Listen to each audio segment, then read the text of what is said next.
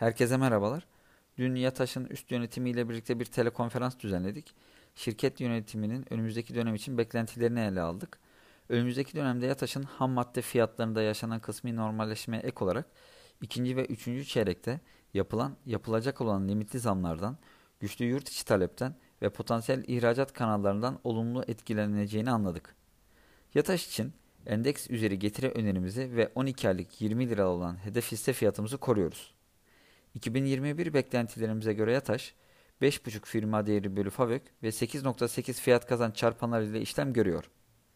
Detaylara baktığımızda ise Yataş'ın ilk çeyrekte artan ham madde fiyatlarını satışlara yansıtmakta zorlandığını görüyoruz ve şirketin FAVÖK marjının çeyreksel 6.1, yıllık 0.7 bas puan daralarak düşük sayılabilecek %14.2 mertebesine gerilediğini hesaplıyoruz. İkinci çeyrekte ise sünger ve sunta fiyatlarında yaşanan kısmi normalleşme ve gerçekleştirilen zamlar neticesinde FAVÖK marjı çeyreksel bazda 3.3 puan iyileşme kaydetti ve %17.5 oldu. Şirket yönetimi yaklaşan mevsimsellik etkisinde göz önünde bulundurarak yıl geneli için %16.5 ve %17 bandında FAVÖK marjı elde etmeyi hedefliyor. Hatırlatmak gerekirse yılın ilk yarısında gerçekleştirilen FAVÖK marjı %16 mertebesindeydi.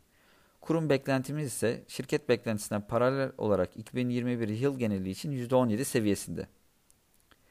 Satış kanallarına baktığımızda ise şirket yılın ilk yarısında portföyüne 71 adet yeni mağaza ekleyerek toplam mağaza sayısını 625'e çıkardı. Yıllık bazda %28 yükselişe tekabül ediyor. Yılın ikinci yarısında Yataş 80 yeni divan ev mağaza açılışları liderliğinde toplamda 90 ile %120 bandına yeni mağaza açarak portföyünü 700-750 adet mağaza sayısına çıkarmayı hedefliyor. Hedeflenen mağaza sayısı içerisinde yurt dışında korner tarzı olarak faaliyet gösteren mağazalar bulunmuyor. Bizim tahminimiz ise şirket beklentisine paralel 745 mağaza açılması sahip olması yönünde. 2022 yılında Divan Ev markası ile birlikte potansiyel ihracat kanalları şirketin önemli bir hikayesi olabilir. Potansiyel ihracat kanalları Amerika, Kanada, Rusya, Almanya, Kazakistan, Çin, Singapur, Kenya, Gambiya, Slovenya, Hırvatistan, Sırbistan, Kuveyt, Bahreyn, Gabon ve Yunanistan olabilir. Hatırlatmak gerekirse YATAŞ'ın ihracat gelirlerinin toplam içerisindeki payı yaklaşık 7 ila 10 mertebesinde. Şirket yönetimi 2025 yılına kadar bu oranın %20 seviyesine ulaşmasını hedefliyor. YATAŞ yönetimi potansiyel yeni talebi karşılamak için 2022-2023 yılları arasında kapasitesini kademeli olarak arttırmayı da hedefliyor. Şirket Kayseri'de yeni yatırım için arazi takibini sürdürüyor.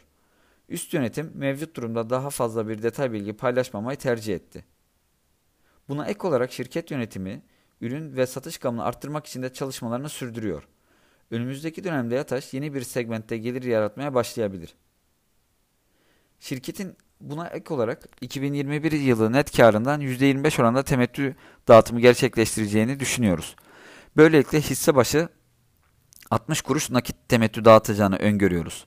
2022 tahmini temettü verimi oranı ise şu anlık 2.9'a denk geliyor. Yataş'ın 2021 yılında 2.6 milyar TL net satış hasılatı, 445 milyon TL FAVÖK ve 240 milyon TL net kar açıklamasını bekliyoruz.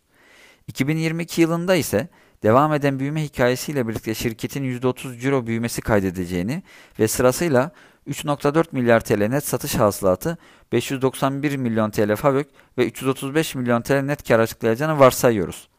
2022 beklentimize göre Yataş, cazip sayılabilecek 4.1 firma değeri bölü FAVÖK ve 6.3 fiyat kazanç çarpanları ile işlem görüyor.